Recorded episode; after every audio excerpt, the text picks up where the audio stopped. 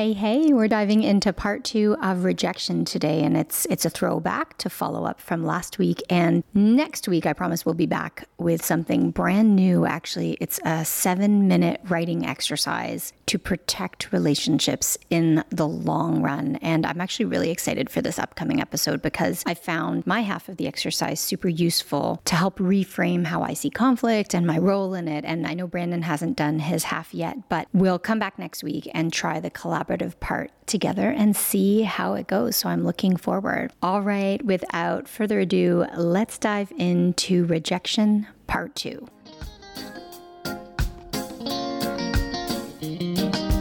You're listening to the Sex with Dr. Jess podcast. Sex and relationship advice you can use tonight. Welcome to the Sex with Dr. Jess podcast. I'm your co-host, Brandon Ware, here with my lovely other half, Dr. Jess. Well, hello. Hello. I'm good. We're going to be talking about rejection because we started talking about rejection last week by accident, sort of. And I got a lot of feedback actually on that episode. And people had a lot of questions and maybe felt we didn't go as much into depth as we could have. And also people shared their insights. So today we're going to talk about how to handle rejection and potentially boost confidence. And I have insights from over a dozen people who sent short messages, longer messages, and all really helpful stuff, actually. I feel like I did go very deep personally. Oh, it was, to be clear, people weren't complaining. They just kind of wanted more of it. Oh, okay. Well, I mean, rejection is something that everybody deals with. So let's do it. Yeah. And last week, actually, we talked about the fact that you don't feel badly when I reject you sexually. It's when it's otherwise. Mm-hmm. Yes. Yeah. And that's really interesting because one of the first comments I received, and then I received a number along this theme, is around why women can say no to sex, but when a guy says no, it's absurd or crazy. And there were a bunch of other kind of descriptions there. And it really does speak to these gendered double standards that are rooted in, I think, social capital around along gender lines, right? Men are supposed to always want sex. They're supposed to be good at sex. They're supposed to take it personally if a partner doesn't want them. And for women, it's a little bit different. Now, I definitely work with a ton of women who feel pressure to have sex, especially in relationships and in marriages. But we do. We have these gendered double standards, and it's nothing new. You know, we're not the first to say it. But it's interesting that you don't feel rejected when, or you don't feel upset by sexual rejection, because I did get many messages, mostly from straight guys, who really just said, it's really about connection. So when they get rejected, especially over and over again, it brings up feelings of, and I'll just read one of these out. So he says, it brings up feelings of unlovability, unworthiness, being unimportant. And this person says, I'm actually working through some of that with some support, but also he thinks it's common in monogamous sexual relationships because masturbation, for example, doesn't provide the emotional connection that they're looking for. And I got to say, I hear this from so many people, definitely from women, but more so from men, that sex is a means of connection. And so this is such an important piece around sexual rejection, to really think about what does sex mean to you and have that conversation with a partner. Because I don't know about you. Do you see sex as an important means of connection, or do you find other methods of connection really important to you? We do connect. I do feel connected when we have sex, but no, it's not the primary means of how I feel connected to you. What makes you feel connected and loved and important and worthy? Well, a lot of different things there, but I mean, just generally speaking, you express those to me verbally on a daily basis so frequently that I feel it. Like you wake up in the morning and you tell me how much this relationship matters. You tell me how much you enjoy being with me. So I feel like I have that emotional connection from the start of the day and throughout the day. And I think I reciprocate it back, or I certainly try to. So I feel that all the time. So the sex, yeah, we're connected and it feels great. And I feel connected after, but that's not the most important point of connection for me. And interestingly for me, I definitely use sex as a means of connection. Like the physical is so important to me. And so when I am rejected, when I experience sexual rejection, I am more inclined to personalize it. Like I'm more inclined to see it as some sort of, take it as a barometer of the relationship. And I have to stop myself and say, okay, so maybe he's just not interested in sex right now. Maybe it's not good timing. Maybe there are other reasons. It's not necessarily about me. And more importantly, it's not necessarily an indication of how you're feeling in the relationship. And so I think that's what is really important for folks who are saying, hey, it's all about connection. When I get rejected over and over again, it brings up these feelings of lack of worth and being unloved and not feeling important. I think those are obviously very valid responses and also personalized responses, because you define what sex means to you. And if sex is a really important connection point, I think it's important to express that to your partner, obviously not pressuring them to have sex with you. They have no obligation, but maybe the way they decline sex matters. Maybe what you do in lieu of sex matters. And of course, people define sex very differently, you know, from one person to another and from one couple to another. But my big thing would be, okay, so what are other ways to connect that feel really good for you? Because if I wanted sex from you and then, not from you, with you, give me the sex. If I wanted to have sex with you and then you said no, yeah, I think it would be easy for me to go to a place of like, oh, he doesn't feel like connecting with me. But I also have to do the self-talk to be like, okay, it's not about that. But maybe I can also say to you when you're not in the mood, are there other things you want to do? Like, can we be close in a different way? Does an intimate conversation help me to connect as well? Well, I think that was really important what you just said, because, you know, going back to this question, I think it's important to understand, you know, what you want. But if you don't start there, like understanding what you want, when you want it, how you want it, you're not going to be able to convey that to your partner and have that conversation. It's like, when we have sex, this makes me feel connected. So when I'm rejected, I don't feel connected. And it just kind of spirals from there. But again, it all boils down, at least for me, to these conversations, these meaningful conversations. And what you said, I thought was really interesting, because when I've rejected you sexually, not only do you feel bad, but I also feel bad, because I know that socially, I've been told that as a man, I'm supposed to want sex 24/7 all the time. And if I'm rejecting you, there's something wrong with me. So I've had to kind of deconstruct and really understand those underlying social pressures and just be like, screw it, I don't really care. Like, I'm not feeling, and I can convey to you, I don't want to have sex right now because of this or because of that, because I'm stressed because of work, or I'm not in the mood, I'm whatever, and not feeling bad because socially I'm supposed to want it all the time, which is just ridiculous. Well, and when you bring up conversations, I think we also have to have them with some real understanding and grace, because yeah, I can convey to you, hey, when we have sex, I feel more connected to you, but I also don't want to pressure you. I don't want you to be concerned that we'll feel disconnected. I think what's really important is that we look at multiple ways to emotionally connect. And when I hear this more from so many straight guys, I do wonder if we're not giving men the grace, the latitude, the space, the tools, the permission to be emotionally or intimately connected with people in other ways. So I don't think it's like men have a deficit. I think socioculturally, we've created a very limited and narrow view of how men are allowed to express themselves. And so that takes a lot of work for individuals to defy those sociocultural norms and say, you know what, sex isn't the only way I can connect, and it's not necessarily the most meaningful. And maybe for some people it is. Like, everything is just different to different people. Like, some people feel really connected when they're speaking. For some people, it's when they're touching. For other people, it's when you're doing something like new and exciting. But I think that if we can all expand and broaden the ways in which we connect, regardless of gender, that could help as well to kind of attenuate the effects of rejection, because rejection is going to exist no matter what. And of course, we can get semantic and be like, well, is it rejection or is it just saying no to sex? But somebody's going to say no to sex at some point in time. And what are you afraid of too? Like, if I say no, if you come on to me sexually and I reject you, or I just say I'm not in the mood, is my fear that you're going to go and tell everybody that I'm not having sex?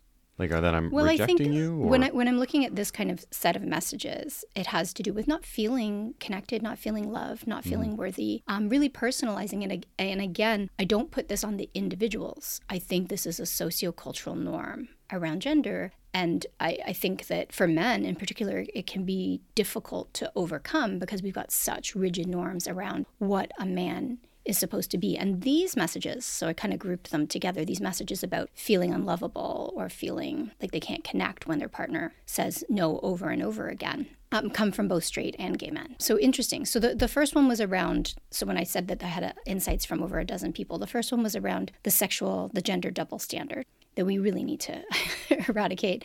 And the second one really is around sex being about connection for them. And so that rejection cuts deeper. It's not like not getting a job or anything like that. So then we have a short one. So we'll move on to number 3. This is from someone I know, actually. And they say, I'm gonna throw it out there. Rejection is just God's protection. And apparently it's supposed to rhyme. Yeah, he wrote that. I love this, actually. I think, can we reframe rejection to be something that safeguards us against things that aren't good for us. Like, I didn't get that job because I didn't click with the hiring team, so maybe I wouldn't have really liked working with them anyway. Or maybe I approached someone to make a new connection and they were aloof, and maybe that's just not the energy I need in my life. So I'm not trying to oversimplify, like everything happens for a reason, but I do think that there is a protective mechanism in things that don't work out in the way that we assumed or hoped that they would initially. And sometimes the things that do work out, you wish didn't work out. Yeah.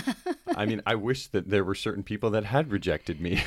Really? So you hadn't? Yeah. And again, it has more to do with work. There are not very many, but I'm just like, you know, in retrospect, I was like, why? I wish that I maybe had listened to my gut or at certain things, because, you know, you end up having a relationship with them, whether personal, professional, whatever. And in hindsight, I'm like, I wish I hadn't.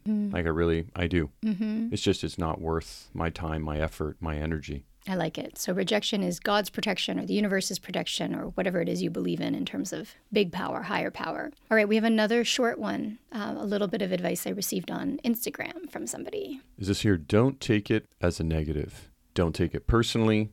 People have many different preferences and it's not about you. That's a big one. Yeah. That is really a big one, that it's not always about you. And we need to be nicer to ourselves. Just like I think you give other people grace, give yourself the same grace. And always, you know, in cognitive behavioral therapy, we'll often think about your best friend. Like, what would your best friend say to reassure you? And can you speak to yourself that way? Or if it's easier, if the same thing happened to your best friend, what would you tell them? And can you just heed your own perspective? Yeah, it's hard not to look at it in a negative light in the moment. Mm-hmm. But I think, again, with a little bit of time, a little bit of reflection, and a bit of just rational thought, a lot of those things that were said here are true. Sometimes it's not about you. Mm-hmm. Most of the time, it's not about you. I always go back, for me, I think so much just about work. And I'm like, sometimes it has nothing to do with me. Mm-hmm. Sometimes it has to do with a bunch of other variables that have nothing to do with what I've done or how I've interacted. And I do think that at the core of all of this, if we work on our own sense of self and we work on our own confidence and we work on our own fulfillment and our sense of meaning, we have so many other things going on in our lives, so many other sources of joy and support and welcoming and celebration, that the rejection is sort of a blip. And so then, you know, some people face more hardships in life, right? The reality of, you know, microaggressions every day or little things that chip away at you. And so rejection can feel even more intense. So it's not like if everybody employs the same strategies, we'll have the same outcomes. But I think that if we go through all of these different perspectives that people have shared, hopefully there's, you know, one or two or a few that resonate with you. Okay, somebody else wrote in and said, accept rejection. Don't let it turn into dejection.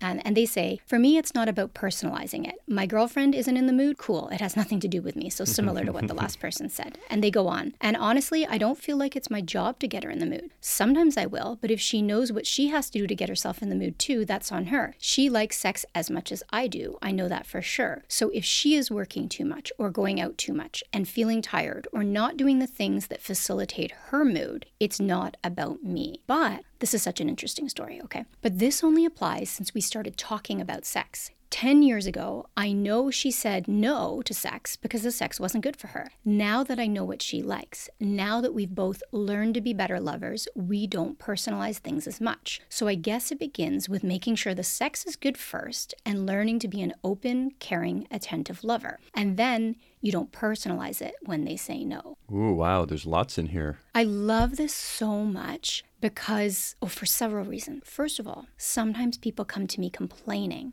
that their partners don't want sex and sort of criticizing their partners or asking me to fix their partners. And in some cases, yeah, we can work on the relationship. We can work on communication. We can work on connection. We can work on lifestyle. But sometimes it's actually about the sex. So sexual rejection and even other types of rejection in the relationship sometimes have to do with the quality of what they're saying no to. And that's a really scary thing. And I don't want to make people feel bad. Like, if your partner's not enjoying sex, it's actually not all on you. Nobody is a great lover on their own. Like, we become great lovers through learning, through openness, through shedding shame, through talking to partners because every partner is different, through keeping the communication ongoing because what they like in 2022 might be very different than what they like in 2023 or what they like on a Monday might be different than what they want on a Sunday. So this person's really talking about taking care of the quality of your sex life first. and then sexual rejection is just something that happens and you don't take it personally. And this is specific to sexual rejection, of course. But I also like, for me, it was, they said here that they started talking about sex. Mm-hmm. It was something where we were having sex. I'm assuming they didn't really discuss it very much. And then all of a sudden they started having these conversations that uncovered a bunch of things like, I like this, I don't like that. All of a sudden the sex gets better. And then it just snowballs from there. I would be like, that was great. I'd like to do that again more often because it was very good. Thank you. And then, of course, positive reinforcement. You're having more sex. Things are feeling good. You're having more conversations. You're perhaps exploring new things together or on your own that feel good. Like, again, it just boils down to having some of these conversations to understand the other partner. And it's not just sex. I mean, we're talking rejection. I know it's sexual rejection, but it applies to so many different aspects of your relationship. Absolutely. Yeah, I love this. Rejection, not dejection, and focusing on quality. Whatever it is you feel they're saying no to. Can we look at the quality? And without blame, without guilt, without shame. I don't want to harp on the whole talking point, but we've been together for living together for coming up on 21 years. And this weekend, when we went for a hike, on the drive there, we did one of our exercises. We did that interview. One of my exercises.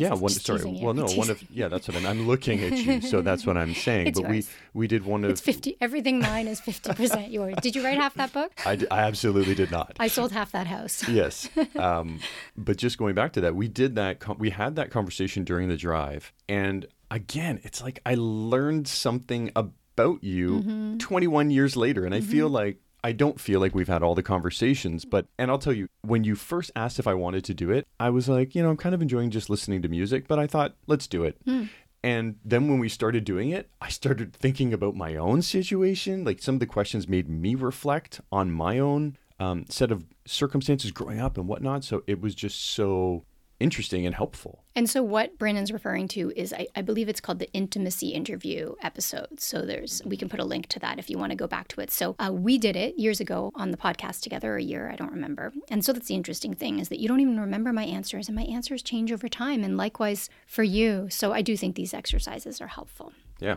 All right. So speaking of talking, number 6, this person says, everything changed for me when I finally talked to my wife about the all one-sided initiation. Oh, this is one of my clients from one of my workshops. So he says, I was in your workshop in, I'll just redact the city. You said that we need to share initiation because when one person does all the sexual initiation, they're the only one who has to deal with the potential of sexual rejection. The other is often avoidant, so they don't have to deal with it. So when my wife and I finally had the conversation and we both agreed that we should both initiate, I learned that sometimes I'm not in the mood when she's in the mood. And she learned what it feels like when I say no, not that I'm trying to punish her. And he goes on to say the first part, my finally saying no to her, because I wasn't finding myself in the mood at the same time, made me realize I'm not rejecting her. I'm just not in the mood for sex. So I get that it's the same for her. She's not rejecting me. She just doesn't want that type of connection at that specific time. So switching roles really helped me. But also, because she was pretty upset the first few times I said no, it changed the way she communicates her no to me and how I communicate my no to her. And we've talked about how to reject with care and what we can do when the other isn't in the mood. So it's just not a big deal anymore.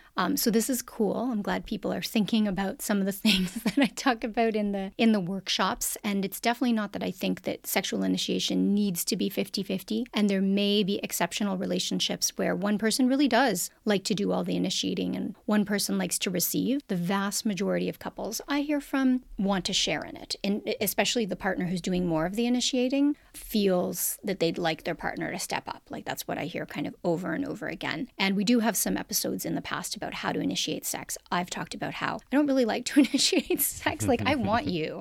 Especially right now, I'm like crazy attracted to you. It's because I'm flexing. I didn't mean right this minute. But no, lately I feel very physically drawn to you, sexually drawn to you, personally, just very emotionally drawn to you. And when I'm emotionally drawn to you, I want to be close in every possible way and like as close as I can get. But I do struggle to initiate, and I think I've gotten better, but I do, like, it's not something that comes naturally to me. It doesn't matter how much advice I give on it. It doesn't matter how many tips I read or write. It's a struggle for me, and I just know I need to push through because, well, in our case, and I can't speak for everyone, but this is a common pattern I see among couples, everybody wants to feel wanted. And for many people, when their partner initiates or anybody initiates, they feel wanted. And it's a universal human desire where most of us want to feel wanted. I like that this person in their role reversal, it helped him mm-hmm. better communicate with his partner. Like just the idea of once everything was swapped around, the way that he interacted, the rejection really just changed, because I feel like once you step into somebody else's shoes and maybe see things from their perspective, understand it, it always gives me a better perspective on how to respond. And I just love that. Like you're reading out this question, and I love that both people have taken so much out of having these conversations and understanding the other person's perspective. I love how excited you are about this. I just, you know what, I'm listening to these questions and I think, and these comments on people's relationships. And I think it's amazing to see and hear that people are taking the time to improve them, because I feel like people don't understand the power of a really healthy relationship. You talk about it all the time.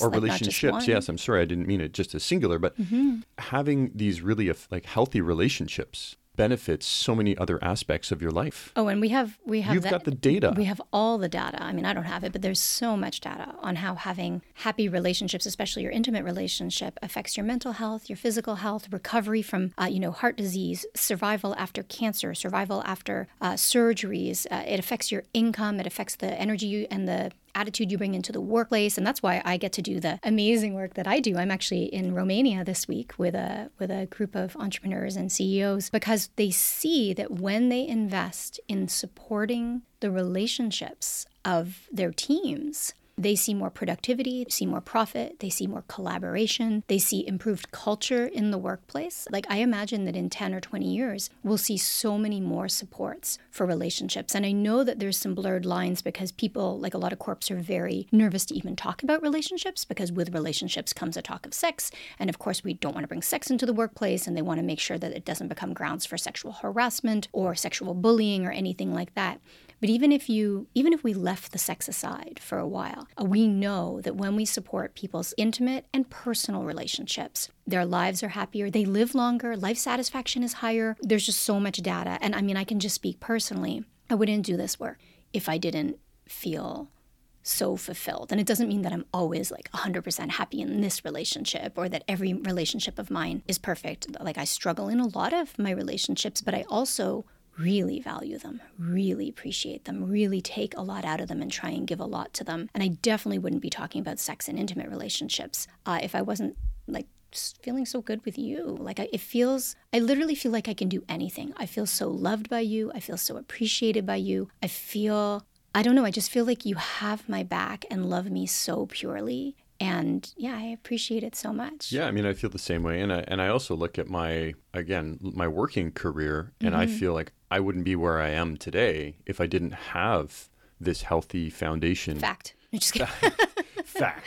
I sold 1,000 of the homes. Yeah, exactly. But in all seriousness, I don't feel like I would be where I am today if I didn't have a healthy relationship where I can convey to you, is it okay? I have this that popped up or that. And, it's not that what we're doing tonight isn't important, but I have this that needs to happen. And you're like, you know what? I understand. You still, you make me feel important other ways. Other times I realize that you're not rejecting me right now. And... Oh, yeah. I mean, I can speak to the fact that when we first got together, or, in the first 10 years of our relationship, and you were trying to make it in real estate and build your business and build your book of business. And you were working for someone in the beginning who was a real, who was not a kind person, who demanded too much of you, who pressured you, even to some degree kind of threatened you. And is it okay to just share that? Yeah. I mean, I don't have any problem with that. I'm not saying names or anything, but sorry to just kind of lose my words there, but we'll keep this in here because it is what it is. It's what I'm thinking. If we had plans on a Friday night, I knew that you might not make it. I knew that I might have to just kind of explain to my friends that you wouldn't make it because that was your... You went on holidays without me.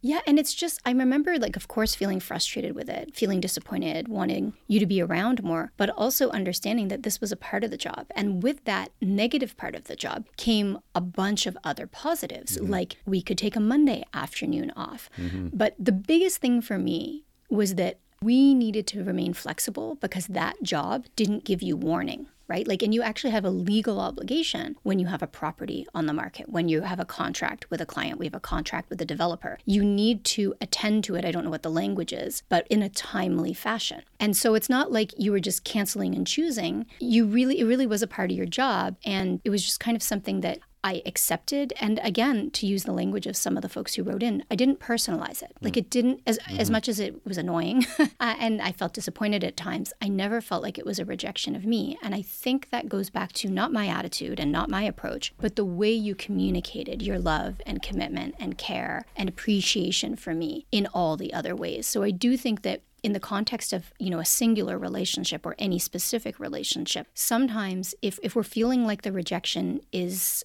really about us, it could be from our own patterns and our, you know, maybe our own attachment styles or our expectations and experiences, but it could also be that maybe we can nurture another area of the relationship to make sure that we're feeling loved and appreciated. And I just want to say, because I spoke so much about some of the benefits of a happy relationship, these are all types of relationships. So it could be a connection with a friend who really loves and cares for you. It could be a connection with a parent, with a sibling, with a cousin. And I think that I've been guilty of kind of hyper-focusing on intimate relationships because that's the work that I do, and also that's my personal experience, like you're the person I'm closest with, but all types of relationship matter. All types of relationships can bring these benefits that apply across the board. All right, let's continue. We've got 6 more or 7 more to get through. Can you read out the next one? I think somebody sent this over Instagram. I don't care about rejection. I've been being rejected for so long, but I don't let it affect my confidence because I'm single and I'm always meeting people. I don't like all of them, not because they're not attractive or not good people, but because they're not a fit for me. Same applies to me. I'm not everyone's cup of tea, and I'm okay with that. All right, so that same message of it's not about me. Okay, great. And then we've got one that's pretty to the point with lots of exclamation marks. Just be rational, people. What's the worst that can happen? If someone says no to you for a date or for sex or for anything, is it really the end of the world? Come on. Okay, this person is feeling it. Okay, I don't think we can, like, maybe people can take that with their own nuance, but I like the question of, like, what's the worst that could happen? Is this one of the things that matters most to me? And in the moment, of course, if you really like someone, or if you're feeling lonely, or if you're just feeling left out, of course, it stings, right? It's hard to think, like you keep saying, think rationally. Okay, sometimes you can't think rationally. Sometimes you're just going to feel stuff. I feel like it's just that initial moment of rejection, that visceral response where my knee-jerk reaction is, oh, you know, why is this happening? And then what this person said is, okay, take a beat. Just let me think about it for a minute. What's the worst? Okay, so this person rejected me. Like you've said, I'm still here, still healthy, still have a lot of other good in my life. Think about that for a quick second. This stinks. I get it, but I'm all right. And that visceral reaction, as I've spoken about before, it's an evolutionary holdover, yes, right? The minute we feel like, oh, I'm not going to be taken care of, I'm left out of the pack, I'm going to die. I'm not going to get my foraged berries. I want whatever they bring back from the forest, like on their shoulders, mushroom, not the berries. All right. So this person wrote, in my marriage, it's really about making it about alternatives. So the rejection is a soft rejection. It's like, no, I don't want to do that right now, but I'll do this. Or no, I'm not up for that today, but maybe on the weekend. Or no, I don't want to go shopping with you, but let's hang out later and watch a movie. And it's not a no, it's a not now, maybe later, or this instead. I've been guilty of being a no person. I think in the past, I was a no first and then a maybe yes second or third. Yeah, like everything in life, I'd always know you'd say no, and then I'd have to massage you. And then it's like, yeah. But a few years ago, I started saying, you know what? Yes first, or at least maybe first. Not no. Big Mike. No. My uncle, your uncle. All my Jamaican people. Love that guy. No. He's amazing. But I do think I started changing that approach, and you know what? It opens some doors. It's not that I'm saying yes to everything. It's just that I'm more inclined to say yes or maybe to let you know that I am interested, because I think I said no as a default, and then eventually I can only imagine that you'd get frustrated and eventually not want to bring things up to me, like the fun stuff. You mean the fun stuff, the travel, the dinners, the whatever. And my default was just no. Why? I don't know. It's I gotta think about it, but it's just no was the safe bet.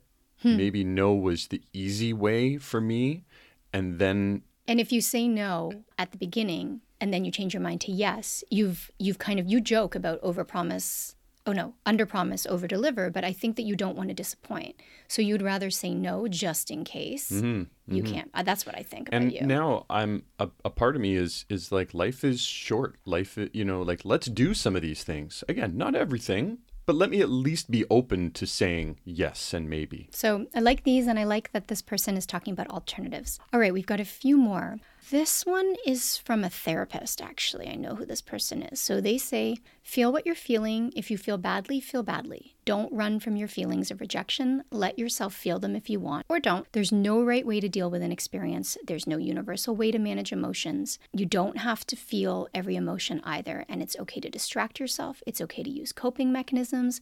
It's okay to ignore sometimes. And then maybe go back to the feelings later and ask yourself how avoiding them might hold you back. But you don't have to be perfect, and you don't have to fix everything right now. There's a lot in there. I like it. Okay, yeah. I like that a lot. I think that's really helpful. I think another piece around rejection that I'll just add has to do with the stories we tell ourselves. And we kind of started with this, like, if you say no to sex, you don't love me. Or if they don't want to go out with me, I'm not good enough. And these stories we tell ourselves are often around, messages of, I'm not worthy, I'll never succeed, everyone else is better, or they like everyone else better, this always happens to me. And so it can be helpful just to kind of write the messages, the stories that you associate with rejection down, whether it's with work or friends or family or, intimate partners, and write them down so you can rewrite them. So I'm not worthy. Like, we have to remind ourselves we're worthy. Like, something wasn't a fit. Failing or missing out is normal. Feeling left out at times is normal. Reminding yourself that you're not alone and looking for the people around you, and reminding yourself that you are surrounded by and deserving of love and appreciation. I love the focus. I like normalizing some of these things. And I also think that writing down really does help you understand that some of your thoughts are very irrational. I also saw something the other day that just made reference to this fear of trying something new and failing, maybe not so much rejection as it is failure. Mm-hmm. And it's like, everybody who's become very successful at something started by failing. Mm-hmm. Like, not everyone started a sport, became a professional athlete or whatever it is, they didn't hit their first hoop, they didn't score their first shot. Like, it takes practice. And we fail all the time. Some of that practice or failure is rejection too, right? Mm-hmm. Like, you might not make the team, but it's like, if you quit, you're going to close that door on yourself. Right. So I love the idea of like writing things down and understanding your thoughts. That actually leads to, practicing rejection is something that this next person describes. And they say, this is a really good one. I have 2 rejection lessons. I used to be an actor-singer in my teens and 20s, auditioning all the time, rejected all the time. My friends were everything. They still are. They were my support system, my cheerleaders, my friendipists, like therapists. I didn't have to go into detail. They just had my back every time I had a bad audition or got really close and lost out. If I didn't have them, I would have been eating nothing but ice cream and tears. Okay. So your cheerleading squad, like your support system, is important. And then they go on to say, the other rejection lesson I have is from my relationships. I had a really bad one where my partner didn't just reject me, he was sort of mean about it. I thought it was normal. I was also in my mid-20s. I had this amazing support system of friends who I'd run to when I lost out on an acting role, but I hid the boyfriend stories from them because I was ashamed. I really suffered for a while in silence. It cost me jobs that I did land. It was so bad, and the only way I got out of it and broke the funk was that I finally told one of my friends. She sort of slapped some sense into me and made me realize that I was hiding everything in shame, and in doing so making it worse. My situation was a bit extreme, but what I learned from it was that you have to speak it out in the open. Don't hide your failures and rejections. They're so much less powerful and have so much less of a hold on you if you just admit to them, tell people, talk about it, laugh about it. And that one bad relationship after that, I could kind of laugh about anything ridiculous with any of the other guys I dated, so there was no shame in it. Of course, it doesn't feel good to be rejected or hurt, but if you don't let it become shameful, it's so much easier to get over. I have the same approach with my now husband. We talk, we laugh, we don't feel badly when we say no or set boundaries, and I still turn to my friends for support or when I need them to hold up the mirror to me.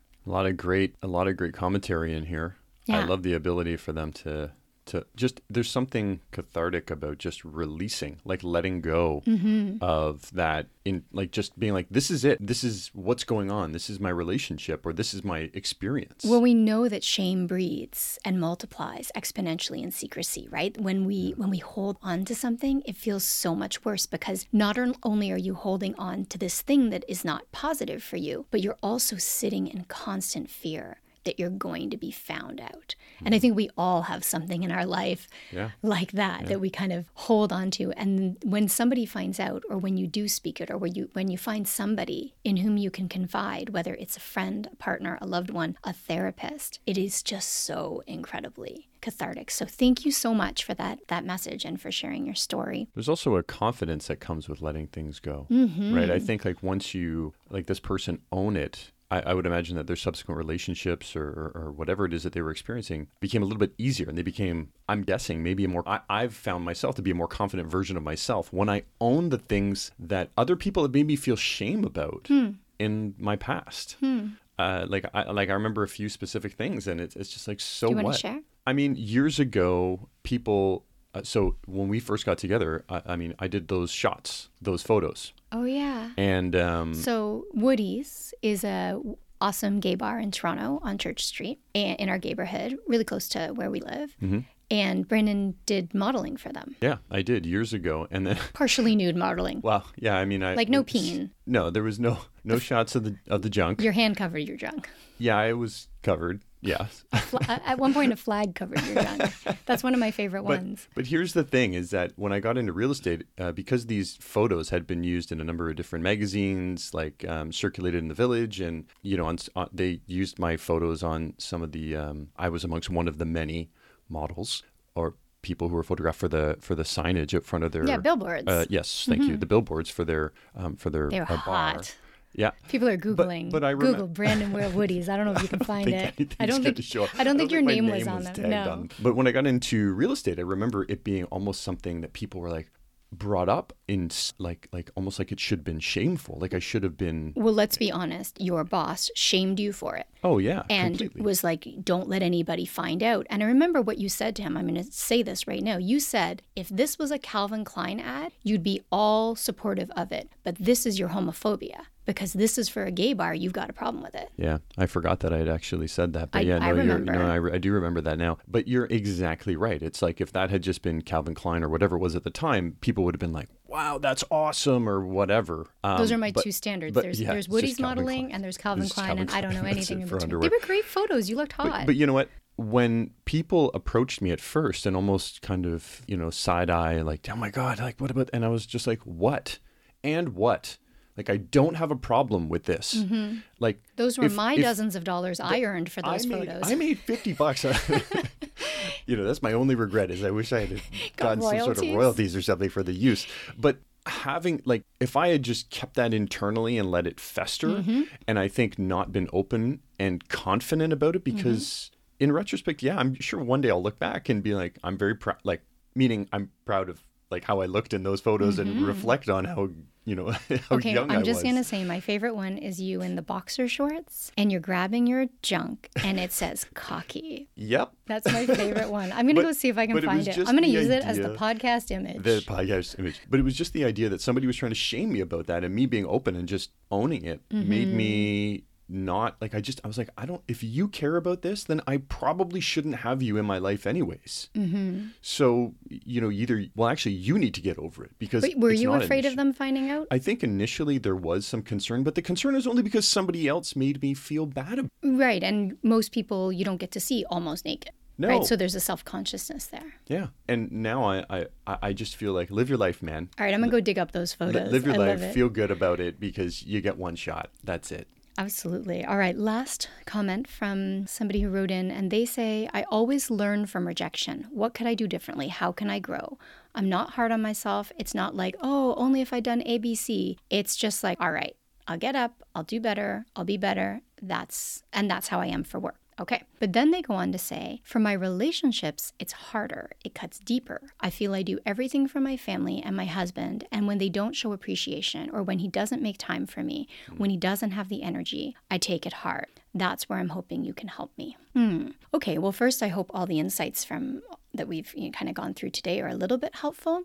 I would add, if you think about, you said that they don't show appreciation or they don't make time. If I were you, something I would try is thinking about, like, how do I want to feel? What is the emotion that I'm hoping to evoke, or what is the emotion I'm hoping to experience on my own or with my partner? So first and foremost, kind of just identify the feeling or feelings you're looking for. And then I'd ask myself, well, what makes me feel that way?